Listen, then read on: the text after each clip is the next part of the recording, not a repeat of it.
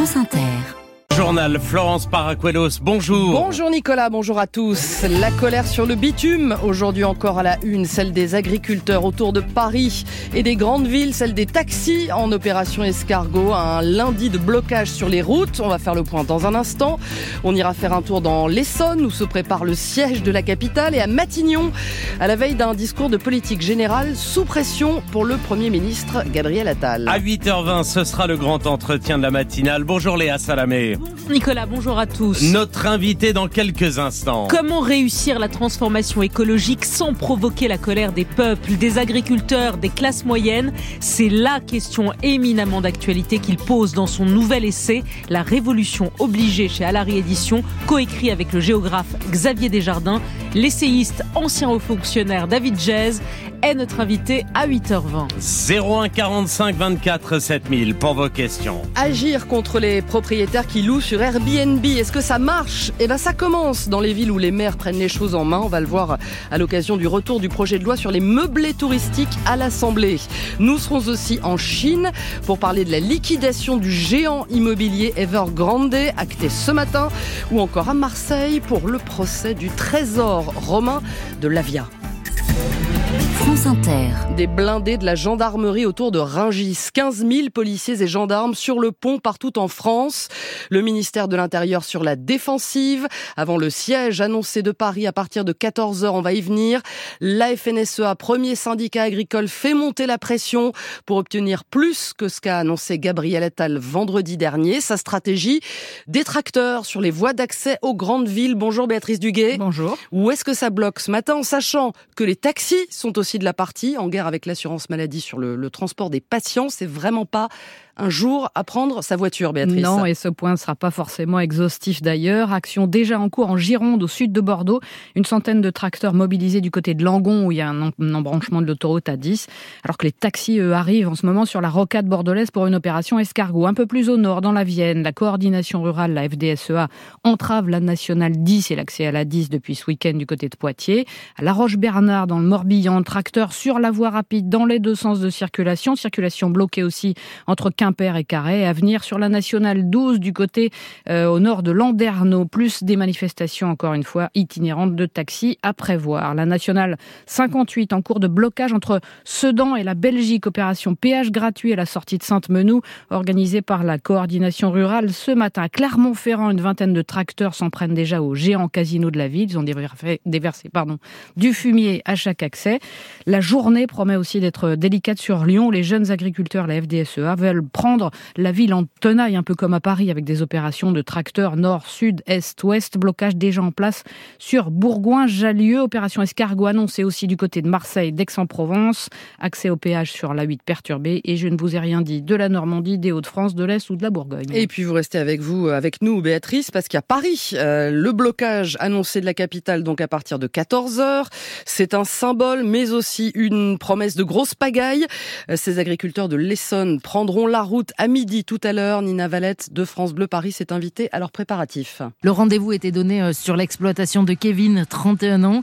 Ce père de famille accueille euh, tour à tour ses voisins. T'as groupe là? Bah je sais pas, tu m'as dit que tu en avais deux. Franchement le temps de bavarder généralement avec euh, Didier, 64 ans, lui aussi producteur de betteraves et de céréales.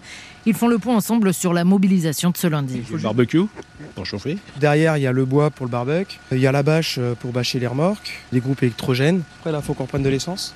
Perché en haut de son tracteur, donc, le fils de Didier, Vincent, installé depuis 2009. Comme son père, il se verse un salaire, mais pas tous les mois et jamais plus que le SMIC. Bah, on va faire les préparatifs pour aller bloquer. Euh, normalement, on va sur Villabé, normalement. Villabé, c'est le secteur de l'A6, l'autoroute qu'ils veulent paralyser. On va continuer ce qu'on a commencé vendredi. Quoi. On va se faire des relais et puis oui, s'il faut tenir plusieurs jours, euh, tiendra plusieurs jours, il n'y a pas de problème. Et selon ce que le gouvernement dit et ce que M. Attal va annoncer, ça sera la surprise. Des agriculteurs qui ont conscience que le gouvernement ne les laissera pas euh, garer leurs tracteurs au pied de la Tour Eiffel, mais ils comptent tout de même créer une belle pagaille en Ile-de-France. Alors justement, Béatrice, qu'est-ce qui est prévu autour de Paris? Le président des jeunes agriculteurs d'Île-de-France vient de répéter qu'il n'avait pas l'intention, avec ses troupes, de rentrer dans la capitale. Rentrer non, mais assiéger, asphyxier la capitale. Oui, les agriculteurs cherchent à bloquer fermement toutes les autoroutes A1, A4, A5, A6, A12, A13, A15, A16. Vous jouez au loto, vous avez gagné.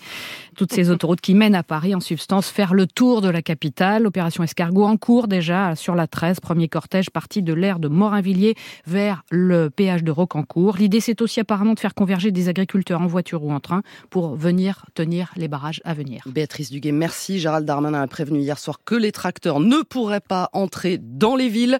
Euh, ce matin, c'est le ministre de l'Agriculture, Marc Fesneau, qui annonce de nouvelles mesures en faveur des agriculteurs euh, dans les 48 heures. C'est dans ce contexte donc que Gabriel Attal prononcera demain son discours de politique générale devant l'Assemblée, moment important pour tout nouveau Premier ministre.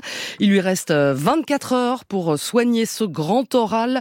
Elodie Forêt en pleine crise agricole. Une petite heure de discours et des mots soigneusement choisis au contact des Français, aime répéter depuis trois semaines Gabriel Attal, hier encore chez un maraîcher près de Tours. Il y a eu un débat sur le fait que je vienne ce matin parce que une partie de mon équipe me disait euh, T'as ta déclaration de politique générale mardi, il faut que tu restes euh, dans ton bureau à la travailler. Et moi je leur ai dit euh, Non, je veux aller sur le terrain, même si c'est difficile, même si je me fais engueuler, parce que je veux pas perdre ce fil du dialogue. La concertation, le dialogue, mise en scène sur le terrain et à Matignon, où Gabriel Attal a reçu les oppositions, les syndicats, ses ministres aussi, vendredi encore à déjeuner. Chacun a pu parler bien au-delà de son périmètre, fixer désormais le fil rouge de sa déclaration, la valeur travail. On doit continuer à mieux valoriser le travail en France. Travailler doit toujours être mieux valorisé à tout point de vue que ne pas travailler. Vivre de son travail dignement en disant ça, on parle aussi aux agriculteurs, souffle un conseiller qui l'admet. La crise va forcément colorer le discours. Tout l'enjeu sera donc de ne pas éclipser le reste. La question des services publics, notamment la santé. Gabriel Attal a d'ores et déjà promis des annonces sur la médecine scolaire et les déserts médicaux, espérant que le bruit des tracteurs ne recouvre pas tout. Elodie Forêt du service politique de France Inter. Il est 8h08, moins d'Airbnb et plus de logements pour les vrais Les meublés touristiques de nouveau dans le viseur à l'Assemblée aujourd'hui. C'est la suite d'un débat qui a commencé en décembre. À l'époque, il y avait un ministre du Logement, les Républicains et le Rassemblement national s'étaient opposés à des mesures qu'ils jugent pénalisantes pour les petits propriétaires puisqu'il est question de baisser leurs avantages fiscaux. Le texte propose aussi de donner plus de moyens aux maires confrontés à la crise du logement. Certains ont pris les devants de Saint-Malo à Nice en passant par Biarritz avec des mesures qui commencent tout doucement à porter leur fruits, Claire Chaudière? Presque un an déjà que la communauté d'agglomération Pays Basque oblige les propriétaires de meublés de tourisme de courte durée à compenser la diminution du parc locatif qu'ils génèrent en mettant sur le marché un nouveau logement qui sera lui loué à l'année. Ça a permis de mettre un frein à cette spéculation, à cette industrialisation du phénomène Airbnb. Ça, c'est une première chose. Maïda Arostegui est la maire de Biarritz. La deuxième, ce qui nous intéressait, c'était de récupérer du logement pour loger nos gens. 61 euh, biens sont devenus des biens en location à l'année. Un début salué par l'association ALDA qui milite pour le droit des habitants à pouvoir se loger, mais elle pointe aussi l'importance de la fraude.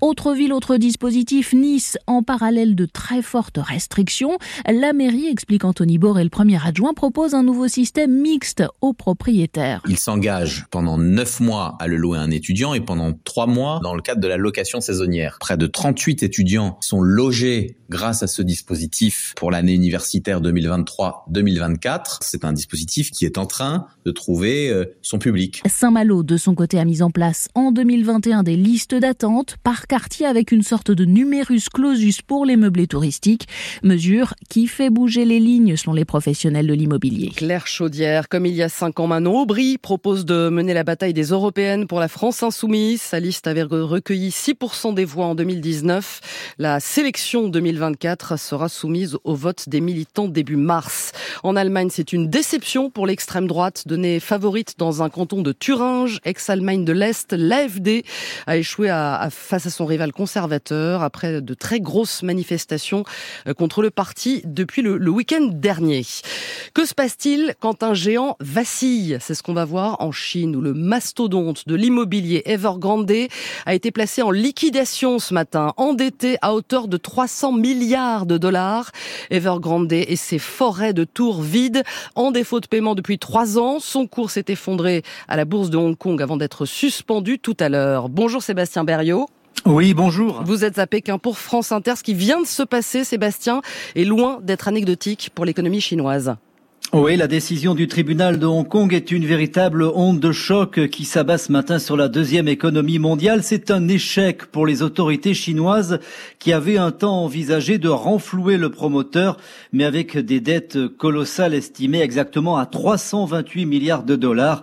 La mise en liquidation semblait inévitable. C'est maintenant une nouvelle bataille qui va démarrer pour faire appliquer la décision des juges de Hong Kong en Chine continentale où se trouve la quasi-totalité des actifs d'Evergrande, à savoir des centaines de programmes immobiliers dont une large partie reste inachevée. Personne ne sait à ce jour ce que vont devenir tous ces immeubles en construction, une incertitude qui risque de peser très lourd sur tout un secteur, l'immobilier, qui représente un quart du PIB national, de quoi retarder sérieusement la reprise de la croissance qui se fait toujours attendre ici en Chine depuis la fin du Covid.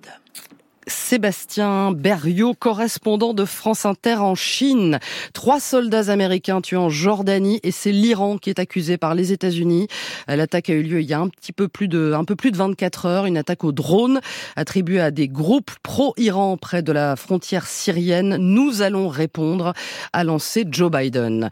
Vu à la télé, en général, c'est un gage de fiabilité quand on parle d'un reportage diffusé dans un 20 heures de TF1, par exemple, sauf, sauf Sauf que tout est possible maintenant avec euh, l'intelligence artificielle et ces deepfakes conçus pour piéger les internautes sur les réseaux sociaux. Explication signée Adrien Serrière. Pendant quelques instants, même un utilisateur averti pourrait croire à un vrai extrait du JT d'Anne-Claire Coudray. Des dizaines de milliers de Français en ont déjà entendu parler. Dans cette vidéo, la présentatrice de TF1 semble bien lancer un reportage, mais c'est le sujet qui étonne. Chacun peut gagner des milliers d'euros chaque jour. Tous les deux jours, les chances de gagner augmentent jusqu'à 95%. L'un des gagnants était Amael de Paris. Je suis Amael Witt, j'ai 18 ans. Et le faux euh, reportage se poursuit ainsi jusqu'à la suggestion de télécharger l'application Miracle en question qui s'avère bien entendu être une arnaque. Avec les progrès de l'intelligence artificielle, ce type d'usurpation d'identité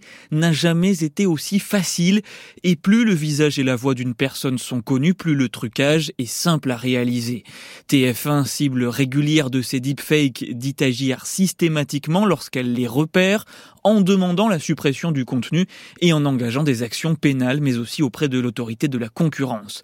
BFM Télé également victime de détournement indique de son côté être très vigilante et se réserve à chaque fois le droit d'attaquer en justice. Adrien Serrière de faux reportages télé créés grâce à l'intelligence artificielle pour vendre des applications crapuleuses, c'est aussi à lire sur franceinter.fr. Là, tout est vrai, de vraies pièces d'or romaines du 3e siècle, de vraies pièces de musée restées au fond de l'eau pendant plus de 1500 ans au large de la Corse, le trésor de Lava comme on l'appelle, pillé par ses découvreurs.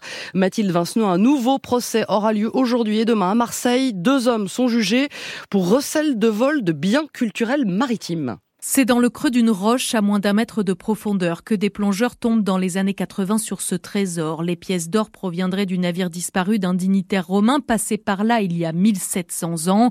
Michel Lourd, ancien directeur des recherches archéologiques sous-marines au ministère de la Culture. C'est un peu la Joconde des trésors monétaires romains du IIIe siècle. 100 millions d'euros, c'est la valeur estimée des 1400 pièces du trésor. Beaucoup ont été vendues. La justice a condamné des pilleurs. Mais voilà, 30 ans plus tard, l'un d'entre eux est interpellé à Paris avec un plat en or repêché à l'époque. Pour son avocate, il n'est pas un pilleur d'épave si aucun bateau n'a été retrouvé. Maître Amel Kenbib. Il faudrait établir que les objets proviennent d'un bateau. Nous contestons le fait que ce trésor soit un bien culturel maritime et qu'il appartienne à l'État. Pourtant, pour l'accusation, la loi est claire. Depuis longtemps, tout objet trouvé en mer est une épave et revient à l'État en l'absence du propriétaire, Michel Lourd. Souvent, les gens se plaignent de cette loi en disant c'est moi qui l'ai trouvé, euh, l'État vient me dire que c'est à lui. Ce plat aujourd'hui, il appartient au public qui peut le voir dans un musée. C'est quand même plus satisfaisant que de le savoir chez des gens qui ne pensaient qu'à le faire refondre ou négocier. Aujourd'hui encore, des pièces du trésor de Lava restent introuvables. Un médaillon du plat, mais aussi une statue en or refondue. Elle se cacherait dans certains sourires d'Ajaccio, selon la rumeur. Mathilde Vinceneux à Marseille, attendue à midi 20, gare du Nord à Paris. Les Bleus, champions d'Europe de handball, dix ans après leur dernier sacre et quelques heures après une fête qui a sans doute duré cette nuit à Cologne euh, pour célébrer ce match gagné de deux points face au Danemark au terme d'un scénario complètement fou selon Nicolas Karabatic. Bientôt 40 ans, dernière saison en bleu, dernier euro et les Jeux Olympiques dans moins de six mois. Enfin, voici un, un phénomène littéraire. Comment rêvent les éditeurs sortis en cette rentrée de janvier. La Louisiane s'envole sur la liste des meilleures ventes. Roman euh, signé par une jeune française quasi inconnue, Julia Mali, écrit en anglais puis réécrit intégralement en français. Les critiques sont séduits. Son éditrice est ravie, Ilana Morioussef. Ce matin-là, Raphaël Liebart a la mine réjouie. Elle vient de consulter le tableau des ventes et les nouvelles sont bonnes pour le roman de Julia Mali, repéré il y a deux ans. Quand je l'ai reçu, j'ai reçu donc le texte en entier euh, en anglais et un premier chapitre écrit en français et j'ai été tout de suite euh, emportée. Il faut dire que l'histoire est hyper romanesque. Julia Mali l'a découverte lors d'un séjour en Louisiane. Elle est tombée sur cette histoire incroyable de ce qu'on appelait les fiancés de la baleine, qui sont ces femmes qui étaient internées euh, à la salpêtrière. Donc en 1720, on demande à la mère supérieure de la salpêtrière de sélectionner environ 80 femmes pour partir s'installer en Louisiane, colonie française, pour épouser les colons sur place et pour bah, se reproduire et peupler la Louisiane. À l'époque, Julia Mali étudie la création littéraire aux États-Unis. Tout naturellement, c'est en anglais qu'elle écrit son roman puis ensuite, elle le réécrit en français. Elle l'a effectivement complètement réécrit en français, avec un style qui est forcément un peu différent, avec un livre final qui est un peu différent aussi, puisque le travail éditorial qu'on a fait sur le texte français est un peu différent du travail éditorial qui a été fait sur la version anglaise par l'éditrice américaine. C'est ce que Julia appelle ses faux jumeaux bilingues, et ça donne deux textes qui sont à la fois les mêmes et à la fois différents. Les droits de la Louisiane ont été achetés dans 24 pays. Voilà, on a entendu l'éditrice, on va entendre l'auteur, puisque Julia Mali sera l'invitée de Mathilde Serrel tout à l'heure à 9h50. Elle sera sa, sa nouvelle tête. Sa nouvelle tête. tête. Voilà, merci Florence Paracuelos. 9h20, Léa Salamé reçoit l'acteur Édouard Baird. Il est à l'affiche du nouveau film de Quentin Dupieux, Dali, il y a plusieurs A, qui sort le 7 février prochain. La météo, Marie-Pierre Planchon. La météo avec Bleu Forêt, le fabricant français de chaussettes et collants. Cachemire, fil d'Écosse, soie, coton ou laine. Bleu Forêt, un luxe français. Attention au brouillard, Et oui, Marie-Pierre. Nicolas, comme toujours avec ces conditions anticycloniques, les bancs de brouillard se sont formés ce matin de l'intérieur du Morbihan à la Normandie, à la Seine-Maritime, mais aussi de la Champagne aux plaines du Bas-Rhin, au Dijonais, mais aussi dans la vallée du Rhône et à l'intérieur de la Provence. En Occitanie, là aussi la grisaille est présente, mais sous forme d'entrée maritime qui remonte du golfe du Lion, poussée par le vent d'OTAN et qui peuvent donner même quelques pluies. Sur les autres régions, vous passerez une matinée sous un ciel voilé mais lumineux, excepté encore de la Bretagne au Pays de la Loire, Hauts-de-France, où le ciel va rester bien nuageux. Le jour se lève dans une ambiance contrastée entre les moins 3 relevés en Alsace, à Haguenau ou en Provence ou en Corse, alors qu'il fait déjà 13 à Port-la-Nouvelle dans l'Aude, 11 à Quimper. Vous avez 0 à Metz, 2 à Lille et 4 à Brive. Et le ciel va rester nuageux sur le nord, Marie-Pierre, Oui. du pays cet après-midi. Et oui, de la Bretagne, toujours au nord Pas-de-Calais, alors que sur le reste du pays, le soleil va alterner entre nuages ou sous un ciel plus ou moins voilé, alors que les plaines du Languedoc resteront également sous la grisaille, avec même encore quelques pluies jusqu'au contrefort du Massif central, toujours sous l'OTAN. L'ambiance restera contrastée également entre les 9 attendus à Lille et Strasbourg ou Annecy, et les 19 à Saint-Jean-de-Luz, voire 21 à Pau. Vous aurez 12 à Paris, 15 à Pornic, à Nîmes, Lyon ou Nice, comptez 16 à Bordeaux et Calvi. Et Nicolas, cette douceur devrait se poursuivre certainement jusqu'au 10 février. Merci Marie-Pierre. Il est 8h20.